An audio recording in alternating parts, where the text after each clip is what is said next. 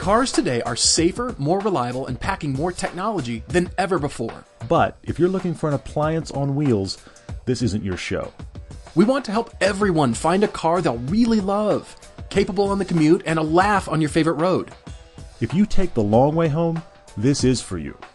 New cars, used cars, whatever your budget, whatever your needs, if you like to drive, we want to help. I'm Todd. I'm Paul. And this is the Everyday Driver Car Debate. Well, it's a twenty fourteen Patz and Hall Chardonnay that I'm drinking. Welcome to the Food and Wine Pairings podcast, everybody. We're your hosts. Stop. Oh, wait. Wait, Stop. Cars. I, it's cars that we should be Stop. Talking about, Seriously. Right? I, I'm having a wonderful year for uh, for Cherry Coke. Yeah, it was a fantastic crop Ooh, of Cherry Coke that year. Ooh. Yeah, exactly. Uh, mm. Yeah, it's like drinking a sunset. It's delicious. Yeah, you, stop it. Mm. Stop it. You want to hear the plastic thud of one of my glasses against the furniture?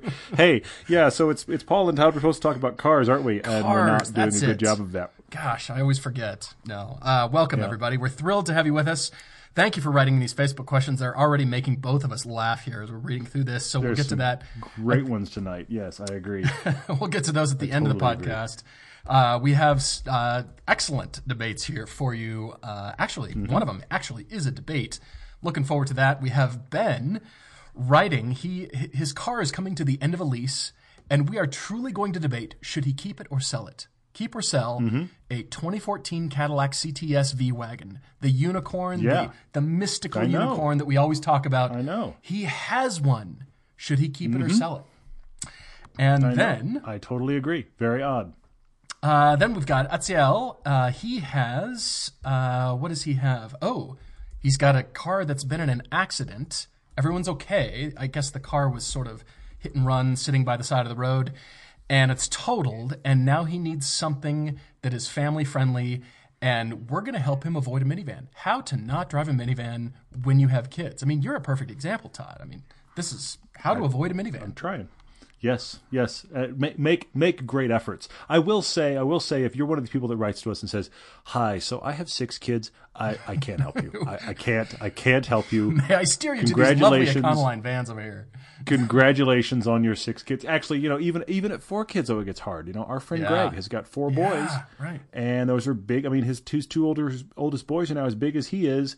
Uh, thank God they're going to be driving soon, which will help. But the reality of it is, once you have four kids, you have severely limited your realities, and but if you're under that, then yes, there are options, and you can stay out of a minivan, so we'll see where it goes. Although at some point, the older kids start babysitting the younger kids, and it kind of takes the pressure off the parents, right? I mean, that's kind of the design of having four-plus kids. Isn't that the idea? Well, this was this was the old farming idea. The reason you had a bunch, bunch of kids when, in the old days of farming was uh, you had more you had more hands to work in the field, and then you had, of course, my father, who was raised by a farmer, and he was an only child, so boy did he he work. But uh, yeah, exactly. Nice. All right, all right. Well, uh, yeah, great great uh, stuff, and some podcast, uh, sorry, Facebook stuff at the end. There, I'm just yeah, some really good ones there. Scrolling through these, they're hilarious. But uh, in the meantime, we wanted to start off with a few talking points to begin with, and that is our friend Dan Roth from Autoblog. We were on his podcast, uh, what, a few weeks ago, I think? Mm-hmm. And, yeah. uh, same week as our hundredth uh, hundredth podcast. It was uh, that same week, yeah. That's right, that's right. So now it's time to return the favor and invite him on to our podcast.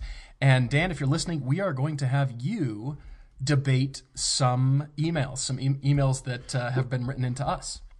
But th- but that's the trick. I mean, no pressure, Dan, but uh, you know, you put us on the spot without giving us warning. We are giving you warning, and the warning is get ready, because we are going to have, if you're, if you're on this show as a guest, that's the trick. You've got to do the car debates with us. That's right. Uh, a while ago, Michael Harley did it with us. He actually did a fantastic job, and uh, we're going to have Dan on. Uh, actually, what's happening, just so you know, if you're listening to this on Tuesday, we will be recording Tuesday night. We'll post for Facebook questions. Due to travel and stuff, we're recording a little earlier than we normally do for our Friday podcast this week, but we are going to have Dan on. We're looking forward to that. And uh, we'll hit your questions and, and car debates, and he's going to get the full treatment, so hopefully that'll be fun. Well, speaking of guests, we have put that out there, and we would still take recommendations. We are still taking uh, listener recommendations oh, yeah. for who you think we should have on. But one tweet from Michael Chen came in today who suggested Jason Fenske from Engineering Explained, and he actually yep. liked that tweet just today. And so, Jason, we are inviting you onto the podcast. If you're listening, we would love to have you on. We would love to. I, I mean, Jason's got uh, three quarters of a million subscribers, some brilliant videos. He's got a lot of information on his site. Mm-hmm. But I mm-hmm. will say we would love to have you on, Jason, and listeners, and relate his experience, not only debate a car, but also in terms of buying, in terms of buying and selling cars. You know, keep in mind about what we're debating here. Ask about his engineering prowess and, you know, kind of his thoughts on that, because he's explained everything mm-hmm. from turbos to differentials to all kinds of stuff, the way it works. But now let's go further and relate it to some kind of buying, or relate it to the feel of a car, maybe a steering rack, hydraulic versus electric, or something like that. That, that'd be cool. It'd be fun to, to also just see what kind of questions you guys might have for him. I will say I'm not going to assume he's listening to this podcast. We are going to have to reach out to him and close that loop. We, but, will. Uh, we will. But yeah, it would be very cool to have him on. And, and as Paul's saying, let us know who you think would be interesting, because uh, we're excited at the prospect. Yeah, yeah, this should be fun. Great suggestion. Love that, Michael. Thank you. And uh, also keep uh, keep the suggestions coming for more folks that you'd like to have on our podcast. And maybe we can uh, do the switcheroo like we're doing with Dan Roth from Autoblog. Mm-hmm. Maybe we can kind of trade off. We can be on theirs. They could be yep. on ours. And, yep. um, of course, you have to debate a car, a car for a guest when you're on our podcast. So keep the suggestions coming. Yeah, no, no pressure. Uh, yeah, we should actually do a couple of those, shouldn't we? We should, actually. Uh, before we do, I would actually like to, again, thump the drum for our pilgrimage adventure coming up and the Chicago yes, Track Day. We actually mm-hmm. had uh, a Facebook question on here that, uh, what was it? Um, something about track cars. I'll keep looking. But uh, okay. if uh, you have not heard or seen, go to the everyday driver dot com page, Adventures tab there, and you're going to see both Pilgrimage Adventure and the Chicago Track Day. We are inviting you, our listeners, our viewers, to Germany, to Europe with us to recreate, to, to do the Pilgrimage Adventure film that we did, only do it better, and join us yeah. on this trip. So go there for more information. And then Chicago Track Day is August twenty-second, twenty sixteen. And we're inviting mm-hmm. you out to Autobahn Raceway, Autobahn Country Club, uh, just outside, yep. just outside of Chicago, to come join us for a track day. We'd love to have you. Yep.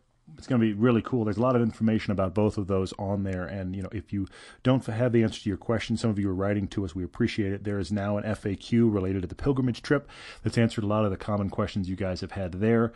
Uh, and a lot of the questions that relate to the Chicago Track Day can be answered through Laps Incorporated. Once you start on our site, the reason to start on our site there is because for pilgrimage, you can't get your info any other place. For Chicago Track Day, you can't get the code for your discount for the Chicago Track Day any place but our website. And from there, you can uh, lead your way to Laps Incorporated, which will answer a lot of your questions and let you sign up yourself and your car, because whatever you drive, you can bring it, put it on the track. Maybe we'll provide some comedy as a result. And uh, there we go. That's really what we're here to do, is just provide comedy to you. That's our entire purpose yes. in life. And apparently you're trying to pair food and wine, which is bound to end well, especially with me trying to co-host that with you. That's going to be quite mm, disastrous. It's delicious. Listen to that. Oh, it's uh-huh. delicious. Yeah, seriously, stop it. mm. You bought a wind chime. Good for you. You bought a wind chime. It's a wind chime full of wine. That's what it is. So we've got our first, oh God, we've got our first of two car debates, and that is Ben writing to us. And he has a fantastic question. Paul brought it up already and teased it, because he has a twenty fourteen C T S V wagon. He does not say if it's manual, but frankly, as rare as those cars are, who cares? You have yeah. a C T S V wagon that you have thoroughly enjoyed. Your three-year lease is coming to an end in about six months, so you're already kind of looking at what does this mean, what's next, and you're realizing that if you buy that car out, which you're seriously considering doing, it's going to cost you about forty-one grand. So you're going, okay, all right, so if I'm going to be spending forty grand or so on a car, do I keep this or do I get something else? And that's pretty fascinating, because he has kids and he's doing, you know, the, the the insurance isn't that bad. You know, we're talking Costco runs and low maintenance and kids, and he's saying forty K, all right, impress me. And uh, that is a hard one, especially considering what that car you already has is. Mm-hmm. Yeah, yeah. This is uh, this is truly the debate, because we have shown a lot of love to that car. As a matter of fact, driven one. Uh, by one of our longtime supporters and fans, Raul.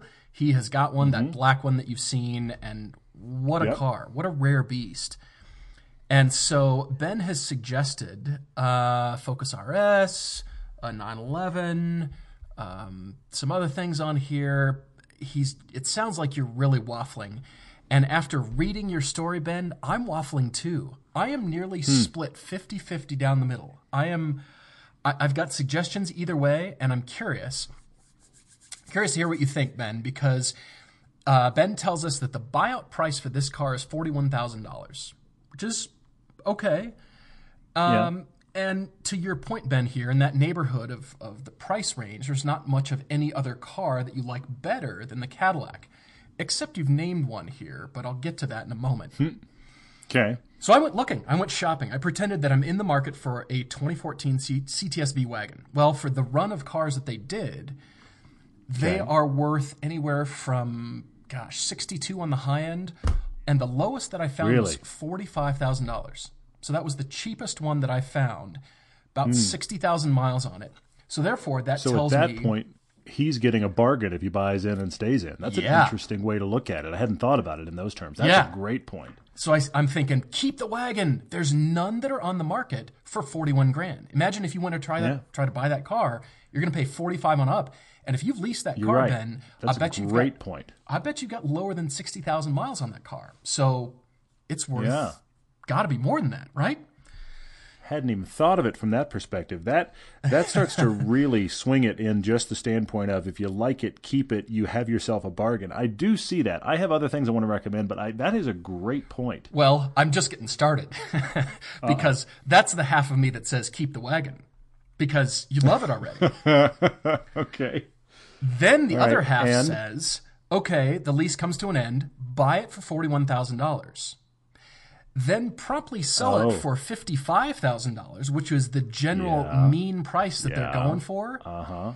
And walk with that money. Yeah, keep that's that, a great point as well. Keep that fourteen thousand dollars that you just made mm, and go mm. buy or lease something else that interests you, like a Focus R S or something else. Well, but but I would even say he could still undercut the market. Buy it for forty-one, sell it for fifty. Sure. Which means it'll move. Sure. And you've still made almost ten grand. I take your point. I mean, yeah. it, it, you could, if you went that route, you could look at the market, as Paul's saying, and you could just cut, ju- make it the cheapest one online by one thousand dollars. And you're still going to make ten grand.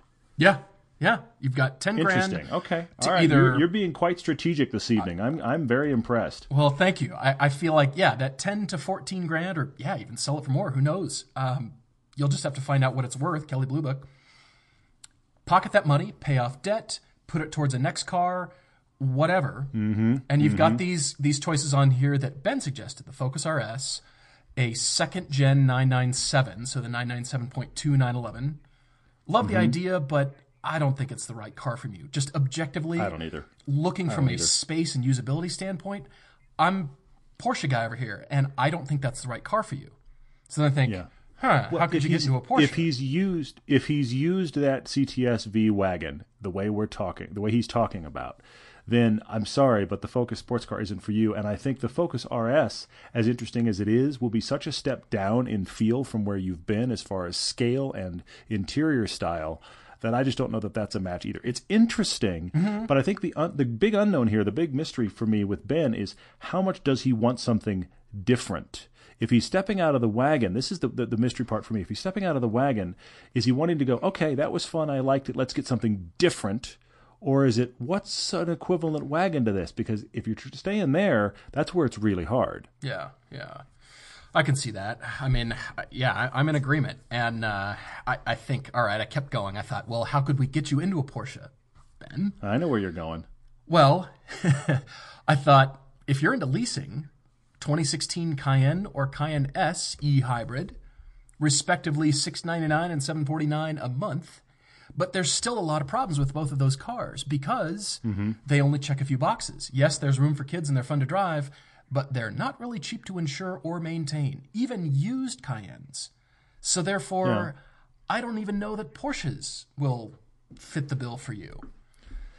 In, in a in a shocking reversal of fortune on the Everyday Driver car debate, for those of you wanting to drink along with the mentions of Porsche in the positive, I am going to come to Porsche's defense here. Oh, really? I know okay. that's shocking, But honestly, I'm shocked. One of the things I know, one of the things that you have to consider, Ben, is this.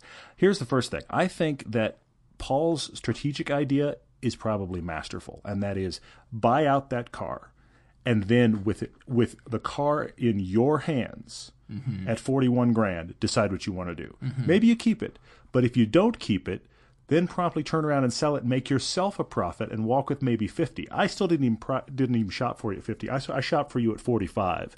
And the thing is, at forty-five, you can get yourself some choices of the Panamera S. You need to go drive a Panamera. Mm. Can you get it's, a Panamera for that price? Yes, you can, my friend. Really, really. Certainly, if you've got if you've got fifty in your pocket, you have choices. If we're really talking about him turning around and selling that car, but I looked it up at at at, at this point. For forty to fifty, pardon me, for four, yeah, between forty and fifty grand, you have options in the Panamera world. Sure. Now, you're not going to get the big turbo, has every bell and whistle, but you could find occasionally some Panamera S. Now, a lot of the ones I'm finding at that point are roughly seventy to eighty thousand miles. The reason they're selling them there, and the reason they're cheap, is because Porsche service intervals are forty, eighty, and one twenty. Those are the big boys. Of course, mm-hmm. you do it about it once a year, yeah. about every ten thousand. But those are the big boys: the forty, eighty, and, and one one twenty. We just did the eighty on our Cayenne. Okay, is this inexpensive? No. But here's the thing: my dad, as comparative, has got a Chevy Avalanche. It's just a big Chevy S U V with different, you know, different body panels on it, essentially. Mm-hmm. He did a one hundred thousand miles service, and it cost him, I think, twelve hundred, and there was another six hundred he didn't do on his one hundred thousand mile Avalanche. I did the eighty thousand mile service on my Panamera, including new brakes and rotors on all four corners, and all in, it was fourteen hundred. Now, while fourteen hundred is not cheap for eighty thousand miles, I mean, not cheap for a big service, I will acknowledge, when you consider it was less than my dad paid to get less done on his Avalanche, that shocks me. And then, because you just think Chevy, Porsche, Chevy's going to be less expensive. Right. Not true. And the other thing is wow. that that that the eighty thousand mile service on that Cayenne, and we'll do a little video and mention this further, but the eighty thousand mile service on that Cayenne from the dealer, just the service was going to be fourteen hundred. I got the service cost caught, cut in half by going to my independent guy. And wow. so that service and the all four corner brakes, fourteen hundred, which again, I'm not I'm not saying that that's cheap, but comparative to other cars, when you start to do real genuine service on other cars at big service intervals, it's really not going to be that far off. Now, I will acknowledge, if you're a D I Y and you, you actually have the ability to put it up on a lift and do this stuff yourself, you can save yourself staggeringly. I'm just talking straight across the board, pay for somebody to do it. Hmm. Uh, so, because I, I think that's what frightens people about Porsches. I don't want to do it myself. I'm worried it's a Porsche. What if I do it wrong? Which is a fair fair comment. In my case, I wanted to do the brakes, couldn't, because the bolts on the back of the calipers take an angle I didn't have, because I don't have a four-post lift, and over two hundred pound-feet of torque to crack them. Oof. I don't have a breaker bar. So those two realities, I, I was all ready to do the brakes. Had all the parts, was going to do it. I, I can do brakes. That's not a problem. Got to that and went, I, I literally cannot do this without hurting myself. Yeah. So at that point, it was like, all right, well, I'm going to take it to my service guy anyway. Let's let him do the brakes. My point is, Porsche Panamera, please go drive one, because the dynamics are going to trump your C T S V. I, I fully believe that they will. Mm-hmm. It won't have the just, I'm shocking myself power of your C T S V, but they're not exactly slow. Certainly if you get the S. If you get the base, not that impressive, but if you get the S, and you're going to beat it in interior dynamics, the seats are going to be better, it's not going to be quite as much room, but it's not going to be too far off. I think you need at least drive one. Here's me defending Porsche. I know, I know, but there it is. Wow. I'm I'm impressed. That was excellent, actually. Two things. Did your you took your Cayenne to an independent? Did your dad take the Avalanche to the dealer to get all that stuff done, and therefore that's kind of the price difference? And second of all, your dad has over one hundred thousand miles on the Avalanche. Where has he been driving? He has he has yeah. Excellent question. Where's he been Superb going? Superb question. Yes. Well, my, miles? my parents live. What? Yeah, my exactly. My parents live close to uh, Yosemite Valley. They retired up to Central California, and so he drives into the valley regularly. Of course, they live uh, about a hundred miles from Fresno, so if they want to go to a real town, they have to drive to Fresno. So there's uh, miles getting racked up. That's part of it. Okay. Uh, and then they've taken some road trips because they love the way that thing rides, because it rides like a big Suburban. It's just, you know, it ignores the world, and off you go on a cruise. So. you know, they, they put some real miles on it. Uh, I honestly don't think it was dealer service, but they have one, because again, they're in a small town, but they have one of those we work on every car kind of things. And, you know, the guy did the service he was supposed to do and then came up with a big list of other things he should do. And my dad did like half that list. And I think the total was like twelve hundred. So, yeah. Hmm. Wow. I didn't realize that. I, I I wish, I agree. I was quite shocked. I wish I could see the list of everything he, he had done because I would love to compare. But that's the thing that most people don't think about, because I know I haven't thought about it a lot. Your big service intervals on most cars are between eighty and one hundred thousand miles, maybe yeah. like one ten. Yeah. Uh, a lot of cars with, with, you know, Japanese cars with timing belts like the Subarus are like one hundred five thousand miles. That big service, if you do everything on the list, it's never cheap. It's never just, oh, a couple hundred bucks. No, it's it'll probably have a comma in that number. Yeah. If you do everything yeah. that's supposed to be on that list on that big service interval, close to one hundred grand, that's the problem. And, of course, so that means these Porsches that I'm talking about, almost every single one of them, the reason that they're as cheap as they are is because it's just before that eighty thousand mile service, which means your budget has to be buy one and then get that service done. You have to know that right away. But that's true of a lot of cars. I mean, that's why you see so many cars sold for le- at less than eighty thousand miles. It, typically they're sold just before sixty or just before eighty or just before one hundred because those are not only big milestones but service intervals. Yeah, yeah, you can tell. That's funny. Well, gosh, unbeknownst to me, Porsches still could be the answer. I, I didn't see that coming, but I'm fully supportive of it. I'm... I I will be surprised, honestly, if he finds something, as he's as he suggested here, that makes more sense than the C T S V wagon. But I really genuinely think that the Panamera is worth cross-shopping and cross-driving because you have money that could get you into one. And since you and, and, and I wouldn't have gone there. I wouldn't have gone there except for the fact that he brought up the nine nine seven. Yeah. And I just thought, okay, if you're going to go there, which feels like a departure from where you need to be, oh, then go drive the Panamera. Definitely. You know, that's the thing. And, you know, I also brought up usual suspects, of course. You could look at the E ninety series uh, M three. You could look at the, the – you could get yourself a new Chevy S S. Hello. But True. Those aren't wagons. I don't know if you want a wagon. I don't know if you need a wagon. Now, both of those other sedans have got big trunks. You certainly could get by with either of those. The S S would be new, which I couldn't recommend more. Yeah, that's but, true. Yeah, it'll be you get a brand new one. Walk away happy. But uh, and if you and if you got fifty grand for your C T S V, you walked away with money in your pocket with a brand new uh, Chevy S S. But I don't know, based on his descriptions, I'm kind of wondering if wagon is a little paramount if he stays that. I mean, even the Focus R S, he's kind of clinging to wagon there. The nine nine seven is such a left turn. That's why I wind up Panamera. Yeah. Well, speaking of wagon, my last thought here is the one he suggested. I mean, with that price differential I found you, with the money that I found you, Ben, you could go scratch that Mercedes E sixty-three itch. You could go do that mm-hmm. if you wanted to. Mm-hmm. All the rules that we're talking about still apply. The maintenance, you know, buy, buy smart, all those kinds of things. But it sounds like you wanted to kind of stay into the wagon thing and go do the German yeah. equivalent. It's like the German Cadillac equivalent, kind of. I mean, yeah. Oh, yeah. Gigantic Absolutely. Engine, horsepower wars, monster power, unique, fast, all those things. Well, I mean...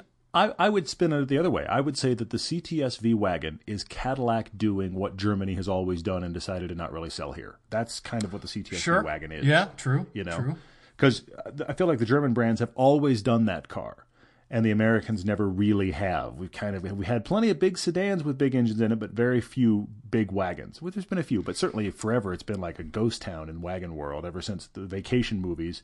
Those are the cars you do not make or sell. So, you know. Well, wagons sell like crazy in Europe. Everybody's got exactly. a wagon, the little two-liter exactly. diesel wagon, and they're fast, and everybody has a wagon. And then Americans are just kind of like, eh, I guess I'll take my S U V, just seventy-two million cup holders. And, yeah, that's... Mm-hmm.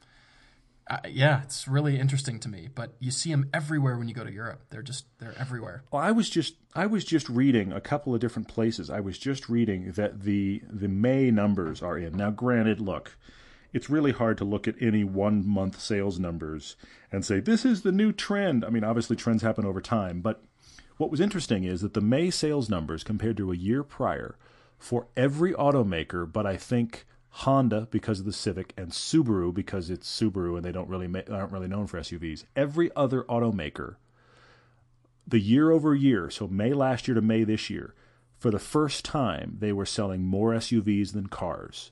across wow. every other automaker. Wow. Yeah. That is definitely the way the world is shifting. And China's more interested in S U Vs. Obviously, everybody's getting obsessed with ride height as they try to bring the gas mileage up and the size of the S U V down, but leave the ride height. They just become the thing everybody's buying, which makes me a little bit sad because it makes, as weird as it sounds, cars a niche market more so, if it continues. Look, this was one month. I'm not saying this is the way it's all going, but I thought it was an interesting stat to read. There it is on paper. More S U Vs than cars being sold. Mm-hmm. That's bizarre, but there you go. And if B M W has anything to say about it, I mean, X four, really? X four? What? What is that? Well, but, but we've still got room for the X four point five. Oh, true. You know, and, true. And, and I didn't the, think of that. The, the X, the X six point six and a half. Oh, you know, whatever it's going to be. You know, I mean, it'll be. I, I oh, you know, gosh. I'm sure. I'm sure B M W can slice that pie another hundred times. I'm not sure what it is, but they will find a way. When you zoom I in, be- I be- the slice gets bigger, and then we can dice that up even more. Excellent. I, I, I believe in B M W's power of, of, of separating brands. I fully believe it. I, I, I know they will find a niche that I have never imagined. Come on, B M W, never you can imagined. do it. We're all counting on you. We're rooting for you. You can do it. Ugh. We're yeah. gonna we're gonna build an S U V for people with exactly three children.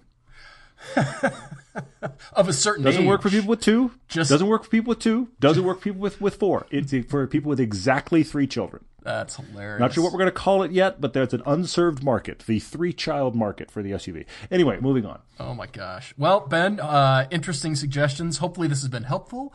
And please let us know. His uh, lease is coming to an end in six months. So we're a little bit early, but hopefully you've got some time to do some driving, but some testing of the cars, yeah, and yeah, really yeah. start thinking about it. So keep us posted and write back with uh, with your choices. So anyway. And in the meantime, we can move on to the second car debate from Azael. Uh Resendis, I think I'm pronouncing your last name correctly. He is uh, he does not say where he's writing in from, but had this story about an oh seven Honda C R V E X, so the nice one, the loaded one. Mm-hmm. Yeah, yeah, yeah. Hit and run. Uh, yes, the C R V was parked. So confirmed there. No one was in it. So thank goodness. Glad to hear you're okay. Sorry to hear about your car. I hope you get as much money possible from your, from your insurance. But clearly you're shopping, and even more yeah. so, not just to replace that car, but because you're going to be parents. So you and your wife are going to be parents. Congratulations. I, I think it's fantastic. Wonderful. So now yeah, it's going to be great. Kid-friendly, no minivans. And you've owned a lot of things, Azael. You've uh, you've got S two Ks here. You've got a, a three thirty-five E ninety-two, Mustang G T, Fox bodies, other B M Ws, the R S X, which is really cool. Another Civic S I. So you clearly have got some, and, and a good number of modded Civics. So a lot of Honda love in your family, which is cool. Uh, but you uh, you haven't had a whole lot of kid-friendly cars. And of course, guess what? You're thinking differently now. You've looked at your budget. You've said, okay, no minivans. Don't want it to scream soccer mom, but you have a budget of twenty K. So you have a four-door, that e- E46 generation, but of course it's the three thirty-five. It's not the, uh, or, or you don't actually don't say. Uh, I guess that, that's the three thirty, wouldn't it be? You mm-hmm. talk about having an E forty-six generation four-door. So uh, that's the car you, you could dump. You've got about twenty grand to spend. Sounds like you're pondering an S U V. Okay, this is interesting. Let's keep you out of the minivan feel. But uh, as we were just saying, S U Vs are everywhere. Certainly B M W is going to make one for him, right? I mean, at the twenty thousand dollars price range, they're going to dice it up, and then they're not going to yeah, have yeah. anything left. So they got to look at the twenty grand price range. Surely they're going to make one for you at some point, but just not today. So we're going to have to start to recommend some other things for you. Today just ain't the day that they're building the car for you. So B M W is going to start making models with, with actually a single person's name on it. It's not going to be built for. No, no, that's the model name. That's the B M W. That's right. Insert your name here. And if you know. this is not your name, we're not going to sell it to you, even used. You, you remember The Simpsons, us. The Homer? Totally. Where, the, the, where, where, totally. where Homer advised them on a car and it came up with this bulbous, horrific thing. That's actually the path B M W's on. We're going to make you your car. Oh, no. Oh, anyway. This is funny. So uh, as we were saying, about twenty thousand dollars price range. Uh, you said twenty K, but, you know, it's us, so we're going to, you know, knock on that door. We're going to push. We're going to tweak. We're going to ignore what you said and spend money you don't have. Blow right Yay past your budget. Uh, no, I uh, I do have some choices here for you that I think are very worth a consideration, and one that is four thousand dollars above your price point, just a touch, okay. just a thimble full of All money. Right. to consider. A thimble full of money. Just a tiny... No. Just a thin slice of cheesecake more than your twenty thousand dollars price range. Uh, but we will start. Uh, since you had a C R V, I thought, what about another one? You like that car. Used yeah. ones in the yeah. twenty twelve, twenty thirteen range. They're twenty, twenty-two thousand dollars. You know, I, I think you could go get another one very easily and upgrade, new body style, uh, all those kinds of things. You'd have a newer one of the same car. Since it kind of works mm-hmm. for you already, I thought, what about just getting more of the same? Because you know it's going to be for your family car. So maybe. Yeah, not a minivan. True. But I th- I kept going from there. I thought, all right, well, you've done the Honda thing. You've had modded Civics X L. You've had mm-hmm, the mm-hmm. Type S or the R S X Type S, Civic S I. As I said, modded Civics. So I thought, stepping up to the Acura R D X. That's a turbocharged four. Have Excellent not driven choice. It. Excellent choice. Though. But used. Superb. You could go after that. They call it the super handling mm-hmm. all-wheel drive. I don't know how super the handling is because have not driven it, but but but everything in the Acura lineup. Every, I mean, we've talked about this before. The stuff in the Acura lineup gets overlooked more than it should be. Yeah, yeah. And the super handling all-wheel drive, they they are not the most dynamic cars made, but any car they put that on is surprising. I think that R D X is a great choice. I, I mean, you know, because we could say, and I was going to say the uh, the standard Mazda C X five here and all that kind of stuff. But if you get an R D X, do the R D X. I, yeah, I fully agree. Yeah, fully yeah. agree. Um, I'm not sure as far as size. I think it should be comparable to that C R V. But again, maybe the dynamics would really push you over the edge. Hopefully they would. So go consider one of those. Uh, I thought of a two-wheel drive Jeep Renegade, but then I thought, I don't know that that car's for you. Maybe, maybe. But uh, that kept me going. I, I thought there's got to be okay. more answers here. All right. We've recommended the Mazda C X five a lot. And mm-hmm. in the twenty thirteen, twenty fourteen arena, somewhere in there, you can easily spend twenty grand, get a very stylish, very clean, mm-hmm. very nice Mazda C X five. Also not a minivan. Very good looking. I, I really like those a lot. And uh, early on in the podcast... Uh, sessions, I think the first year, we recommended that to a lot of people just because we it's did. so useful and such a great value. I, I think it's great. And, and everyone everyone we know that's had a C X five has been very impressed with it. Uh, that's not just mm-hmm. us talking. Everyone mm-hmm. we know that has one. I mean, I know I know a guy right now that he and his wife bought a used one about a year ago, and he and I talked about it prior, and they're in love with it. So, I mean, everybody I know that's had one has really liked it. You know, the Mazda three platform is a really good platform, and it's the it's the, it built up on that. So, yes, I mean, there's a reason we keep bringing it up. It's just because it's good. Yeah, yeah. Uh, what else? Uh, Chevy Traverse, G M C Acadia. I mean, coming back to the early years of your parenting, that's what you had, the Acadia, yep. and it worked fine. Yep. It, w- it was actually nearly as spacious as a minivan. Works great as a production vehicle. I mean, you can Absolutely. speak to that all day long. Twenty grand, easy. No, I mean they have they have tons of room. I mean, the truth of it is, the reason we got rid of ours is because we realized it was too large for what we needed. Now, I don't mm. know. Maybe you're going to have a couple of kids, but we ha- and if you if you are, you know, it starts to get more realistic. We realized we were only going to have one, and it was the three of us in this drive drivable gymnasium. I mean, it is it, it the thing about the Traverse and the Acadia is, if you park one next to an S U V. It looks, I mean, like like next to the Tahoe, for example, okay? Not even the full Suburban. You park it next to the Tahoe from the same family, and it looks significantly smaller, and yet it has more space inside than the Tahoe does, which is really incredible use of packaging. Then if you park it next to a minivan, it looks better than the minivan. Now, that's not saying much. That bar is set low, but it, it does look better than a minivan. So, I mean, it has much more minivan dynamics. I will acknowledge that. They're front-wheel drive. They have that kind of platform. They're not designed to be big off-roaders. But, yeah, those are worthwhile. I take your point. Mm-hmm. All right, Azael, forgive me if I'm pronouncing your name wrong. I uh, got this choice for you here to consider. And like I okay. said, just a little bit slightly more, but there's a reason. It's because it's brand new. And I've been hearing people talk about that in my neighborhood, as a matter of fact, talking to various people. They have a twenty sixteen brand new Hyundai Tucson Eco or Sport. Now, these start okay. at twenty-four thousand one hundred fifty dollars, so blowing it a little bit. But did you know, I did not know until I went on the website, both of these models have a seven-speed dual-clutch transmission. I wasn't aware mm. of that. And... it's got a turbo four, one point six liter turbo four, one hundred seventy-six horsepower. That, on the other hand, has been described a little bit light switchy. So kind of when you're driving it, where's the turbo? Where's the turbo? There's the power. Holy moly. And suddenly there was turbo. Yeah. But that could be a good thing. That means it's zippy, it's snappy, it's got some power.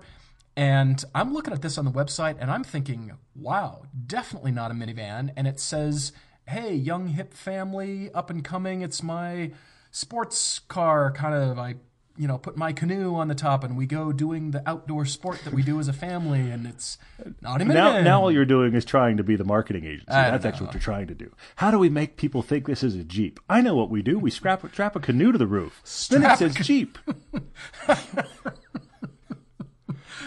Strap anyway. a canoe to anything, and it's suddenly your S U V. Anyway, yeah. um, so this, this Tucson is intriguing to me. I think it looks good. Hyundai has found their corporate styling voice.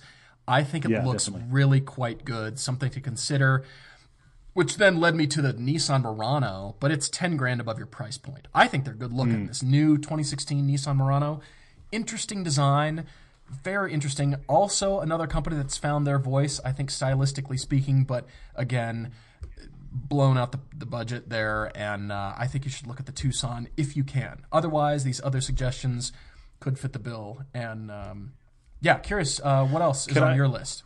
Well, I have one other one, and again, I can't believe I'm here, but I feel like it's an elephant in the room moment. I have to mention it just because it exists, and I I own one, and that is a Cayenne.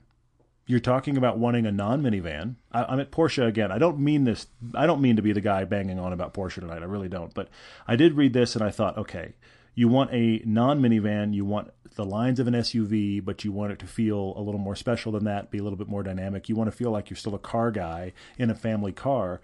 This is why we got a Cayenne. You've got twenty grand to spend. Now, Paul's gone as much as twenty-four. I will say to you, for twenty-four all day long, you could get a Cayenne. You're going to get a base one. It's going to be the V six.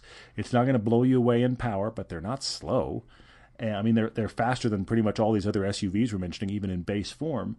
Uh, again, I just talked about what it costs to maintain that. It can be pricey at the big intervals, but uh, you know, that is the car you now own. I mean, that could be interesting. I think it's worth looking at because what happens is people have that budget, and this is why we're doing long term with that car. You have that budget, the the twenty to twenty five grand, and you think, I couldn't buy a Cayenne, could I? Yes, you could. Do you want one? I don't know. You got to debate that as far as cost of maintenance and just being aware of what it requires, but. You absolutely can, and by and large, those cars are reliable. That's the thing about it. They're not inexpensive to maintain, but stuff doesn't randomly break. Mm-hmm. So I have to bring it up because, let's be honest, I own one. Now, I will say this to you. You will go online right now. Whoever you are that's listening, you're going to be curious about if I'm right or not about can you get a Cayenne that cheap. You're going to go online, and you're going to find some, I'm just going to call it out, let's say a two thousand six Cayenne Turbo with ninety thousand miles, and it's sixteen grand, and you're going to think, ah, Cayenne Turbo for sixteen grand. Please, please don't buy that car.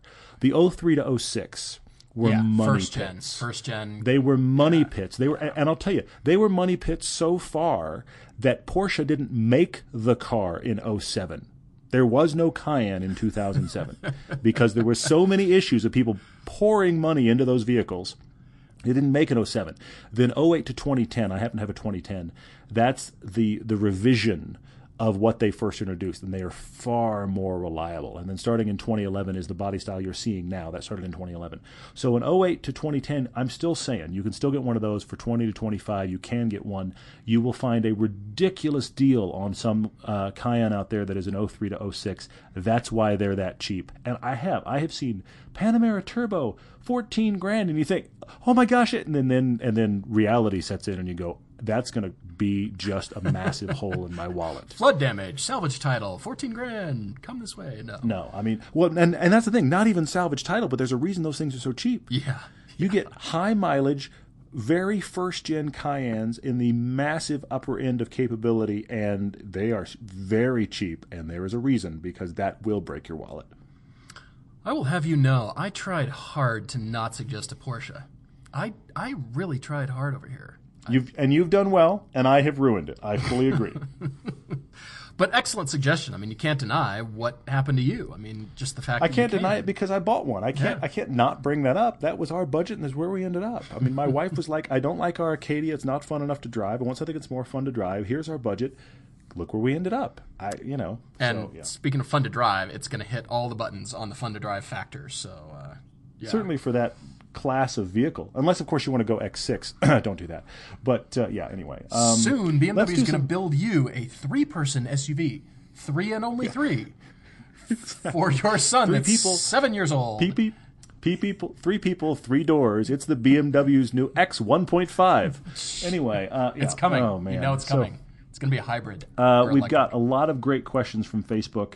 Um, I wanted to jump in with one that made me laugh because we are guilty of this. I actually didn't tell you I was going to do this one, but I, I just remembered it.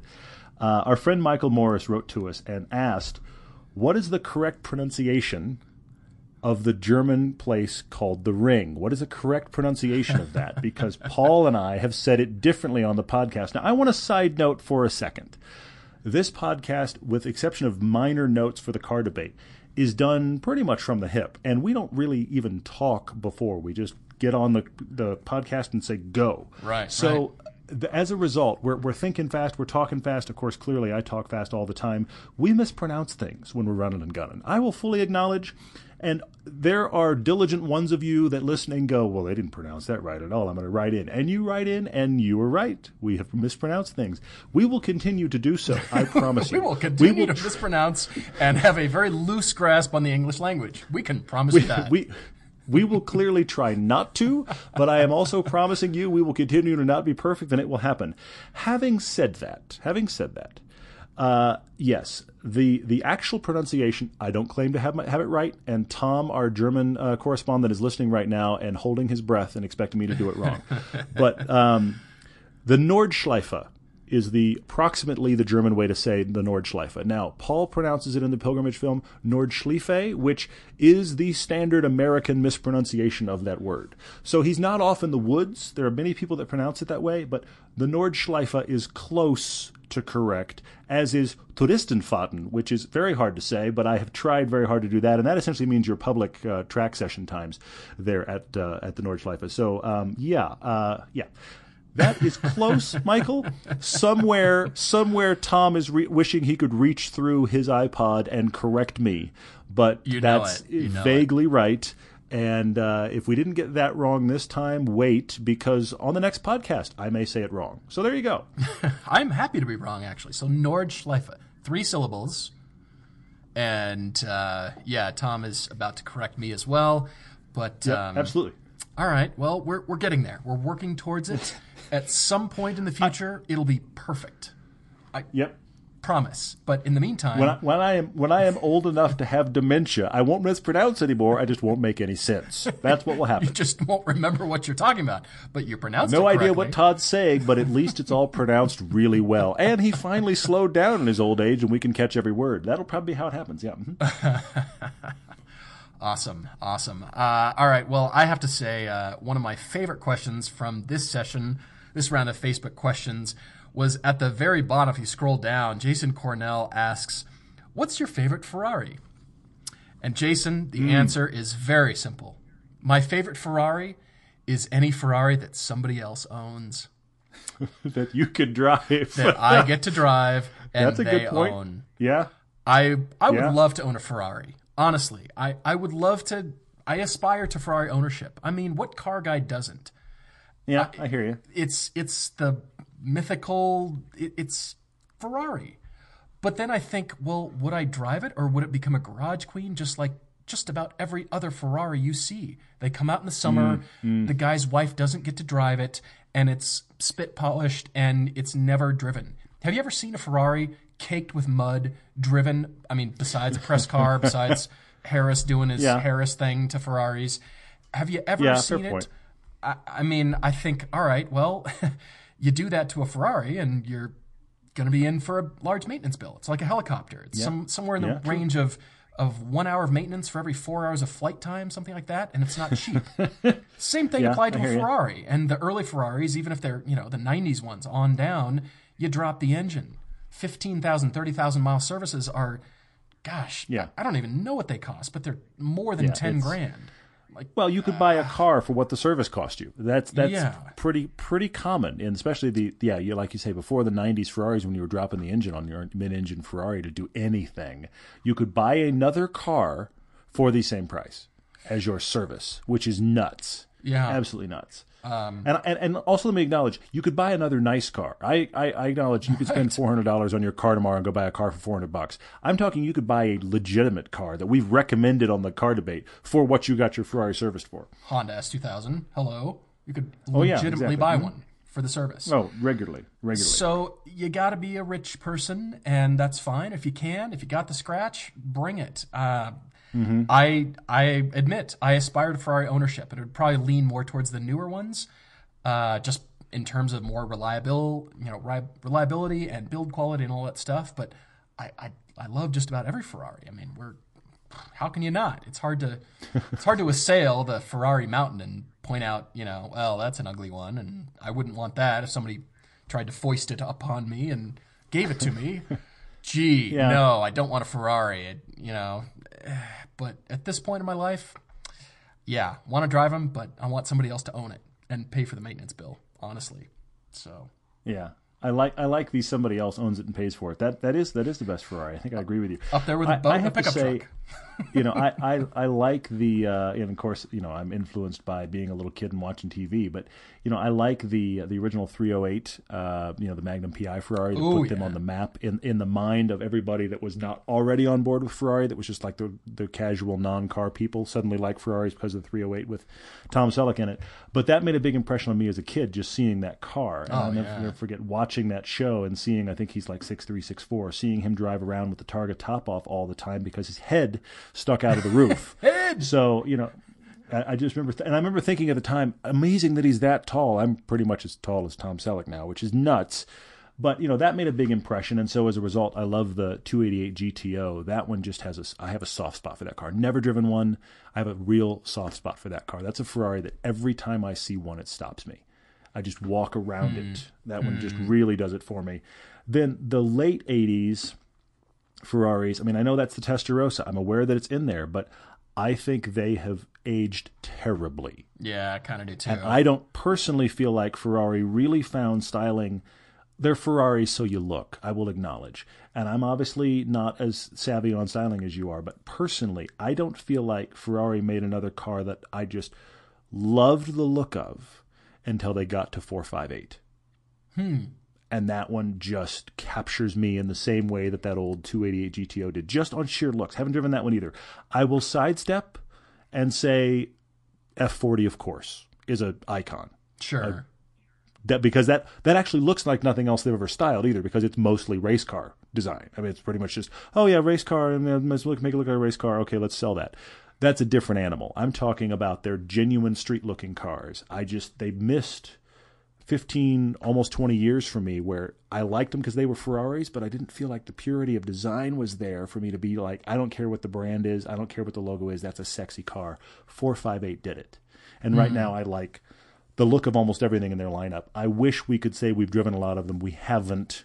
But if you're listening and you have Ferraris, uh, you can reach us at everyday driver dot com and we will come drive your car. Uh, yeah, because uh, your Ferrari and your gas and tires and maintenance are our favorite Ferrari. So there you go. That's true. Well, I've heard you say you like the three fifty-five and you like elements of the three sixty Modena in there. There's there's some softness and smoothness there's, about those cars that are really appealing. The, three, I, the three forty-eight did nothing for me. Just yeah. sheer styling. Yeah. The, and, and so I felt like a three fifty-five redeemed it styling-wise. I never liked the Spider. I do like the Coupe. I actually think the Coupe, I don't feel like it was as sexy as I think it is now. I feel like that styling has gotten better. I feel like when it dropped, it was like, oh, okay, it's better than the three forty-eight, but it's not awesome.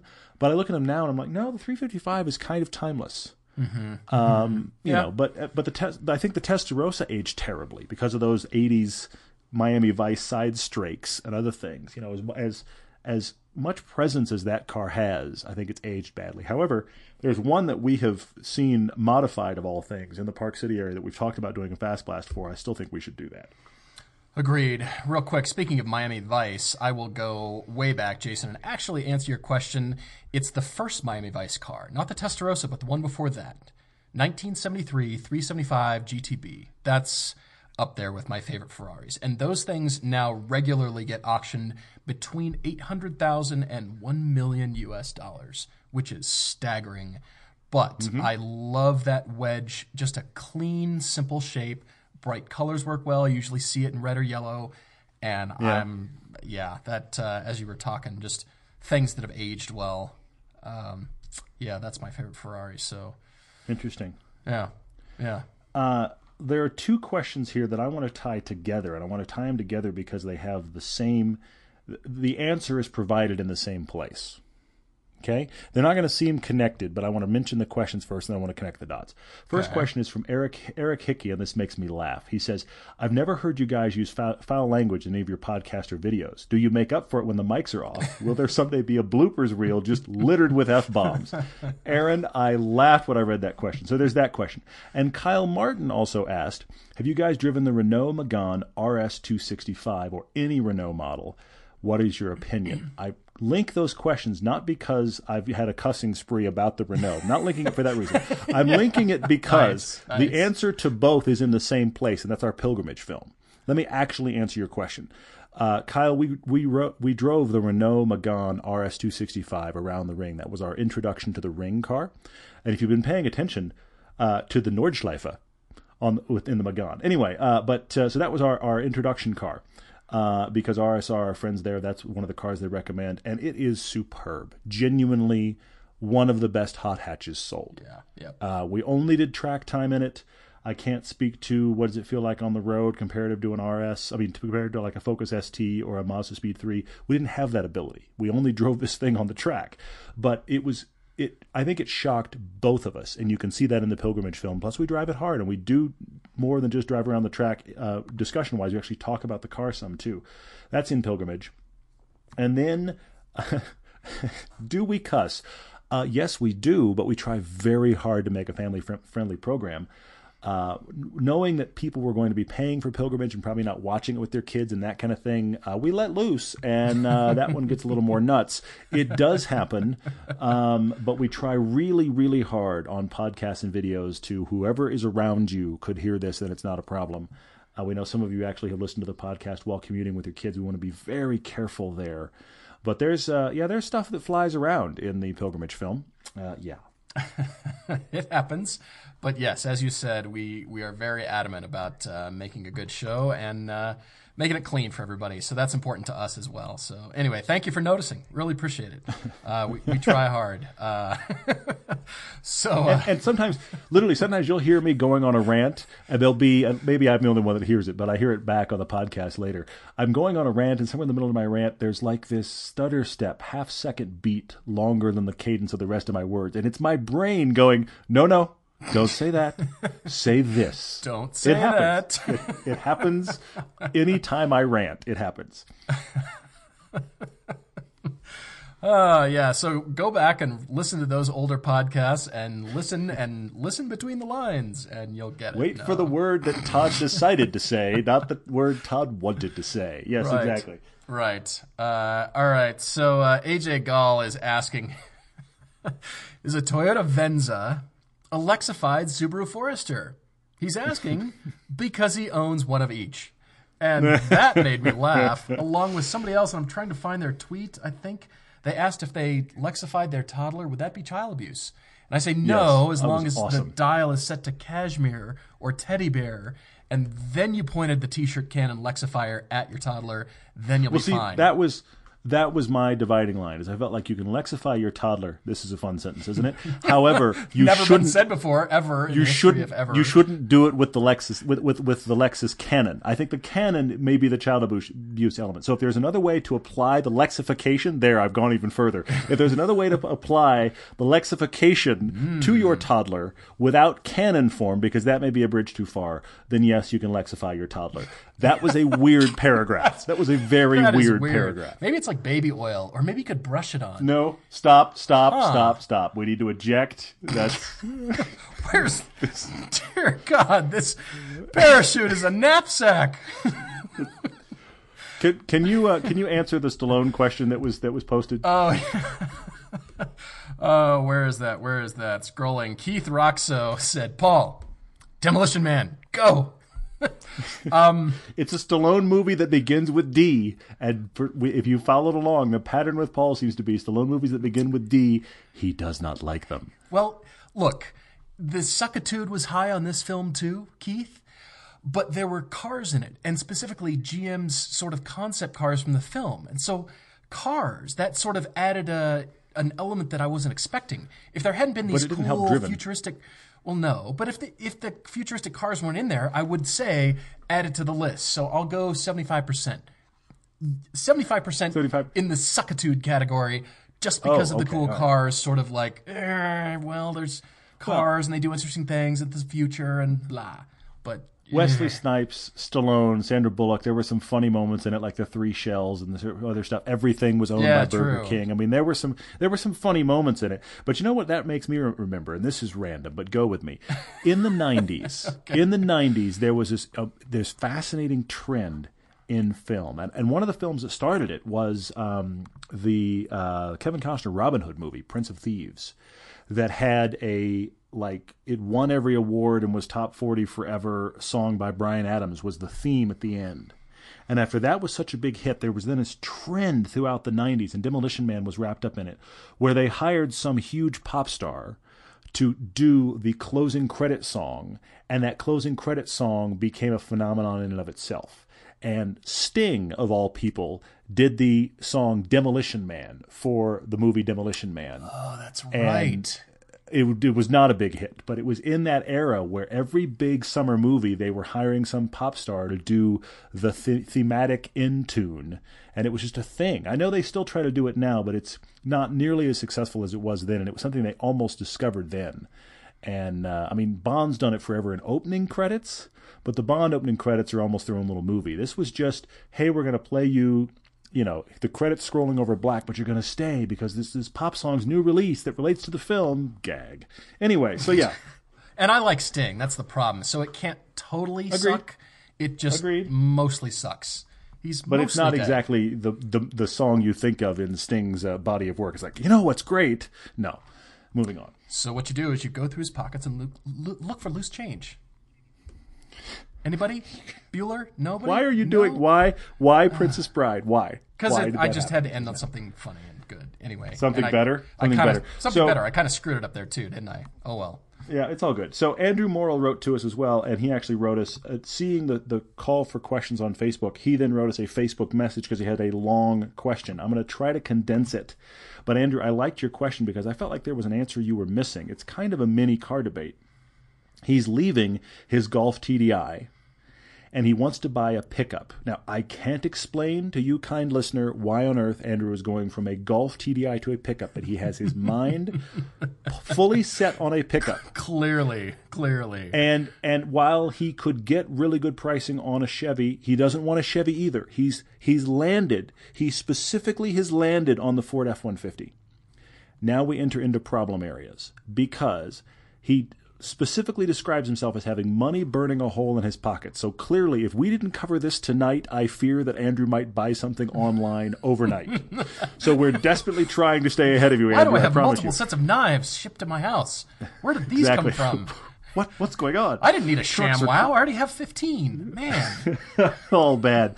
So uh, so anyway, so that's that's the thing. He's going to buy immediately, and please help me now. And then he doesn't like Ford introducing a new ten-speed transmission, which they're about to do to all of their lineup, and he would really like a Raptor. So he's going, how do you help me? I don't want the ten-speed. I don't need a Raptor. He, he's, hey, you're right there with me, Andrew. You like the Raptor and you have no reason for it.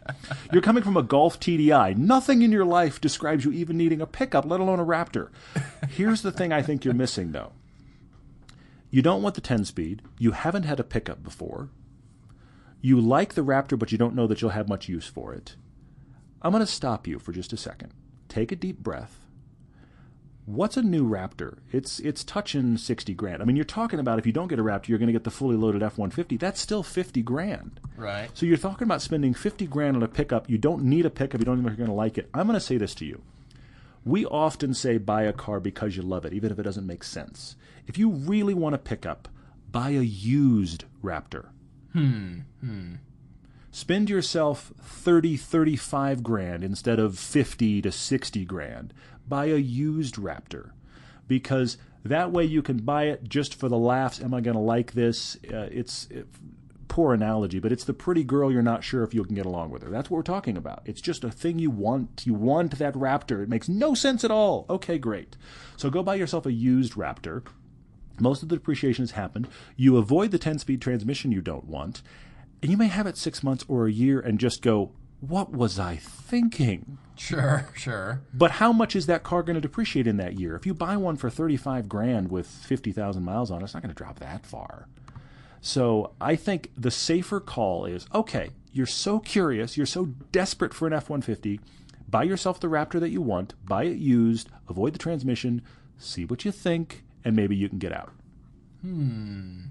Hmm. I was just going to say go with it. Go for the Raptor, but I like the used Raptor. I mean, nobody needs this truck. You can pull a trailer at high speed and win the Baja one thousand in comfort, yes. Listening to your favorite music. You with can pull your trailer at high speed on the Baja one thousand, which would actually make for a hysterical yes. video. Pull one of those really lo- lightweight caravans that barely stays on the road anyway. Pull totally. that on the Baja one thousand and see what's left on the trailer ball when you're done. Totally. Just, you know, how much of it have you have you picked up bystanders? Are you are, are you now crawl you know hauling along like large pieces of shrubbery? What's there? That would be a fascinating video, I have to say. Oh my gosh, I I like uh, I like that idea because again, nobody really needs one of these trucks unless you're, yeah, taking it out in the desert and doing high speed stuff with that.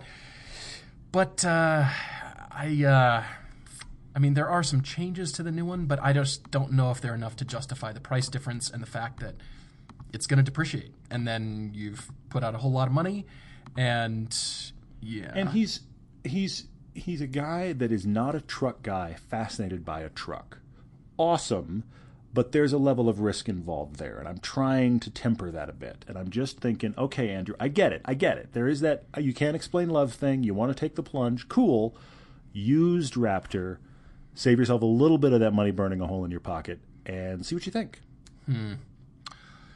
It's going to be either that or a couple of fifty-three-foot trailers full of cases of ShamWows and other... Put the computer down and back away. Late-night detritus littering All our bad. televisions anyway. All bad. Yep. Holy moly. We are uh, just jumped past an hour, so thank you guys. This is uh, a lot of fun. The Facebook questions are making us laugh like crazy, which and is great. Very Thank creative you guys. Stuff. This is mm-hmm. still laughing. They're still coming in here. This is great. This is great. Um, yeah. So uh, thank you. Please check out the everyday driver dot com adventures. We talked about it at the beginning, but I will mention yep. it again as we are Definitely. doing until we go, because we want mm-hmm. you on that trip with us. We would really love you to consider it. And uh, again, consider it in terms of uh, track time. Um, you know, it's uh, it's going to be quite a bargain in, in uh, terms of that as well. So absolutely, yeah, it's an all-inclusive trip. It's it's, it's not cheap, but it's an all-inclusive trip, which yeah. is pretty cool. Yes, and uh, what else? Chicago Track Day, and uh, keep writing to us with your own car debate on the website or everyday driver t v at gmail dot com. And, and until... stand by for questions to Dan Roth. Uh, oh, good for Dan one. Roth, he's going to join us, so we will be posting for those questions, and that will happen rapidly the same day you're hearing this podcast. If you're listening on Tuesday, that we are recording that night, so definitely think of your questions you want to ask Dan, or uh, and we'll be doing car debates with him, and also keep those recommendations for other guests coming. We're we're curious and listening. Many big videos on the way, some of which we can't discuss, but uh, among those is uh, the beginning of the long-term discussions of Paul's uh, Cayman G T S. I'm actually very excited to share that. That is a fun car to yeah, shoot yeah. and drive, and we've gotten some cool stuff. And we've got more coming from Tom Hilmanzik, our European correspondent. He's getting in some cars we've never even been close to, and he's driving them hard and talking about those. There's some great stuff coming up from him as well. And also, I keep saying it, but it's going to happen, Pink Jag. Also sentences that don't get to be used very often in life. Pink Jag. I love it.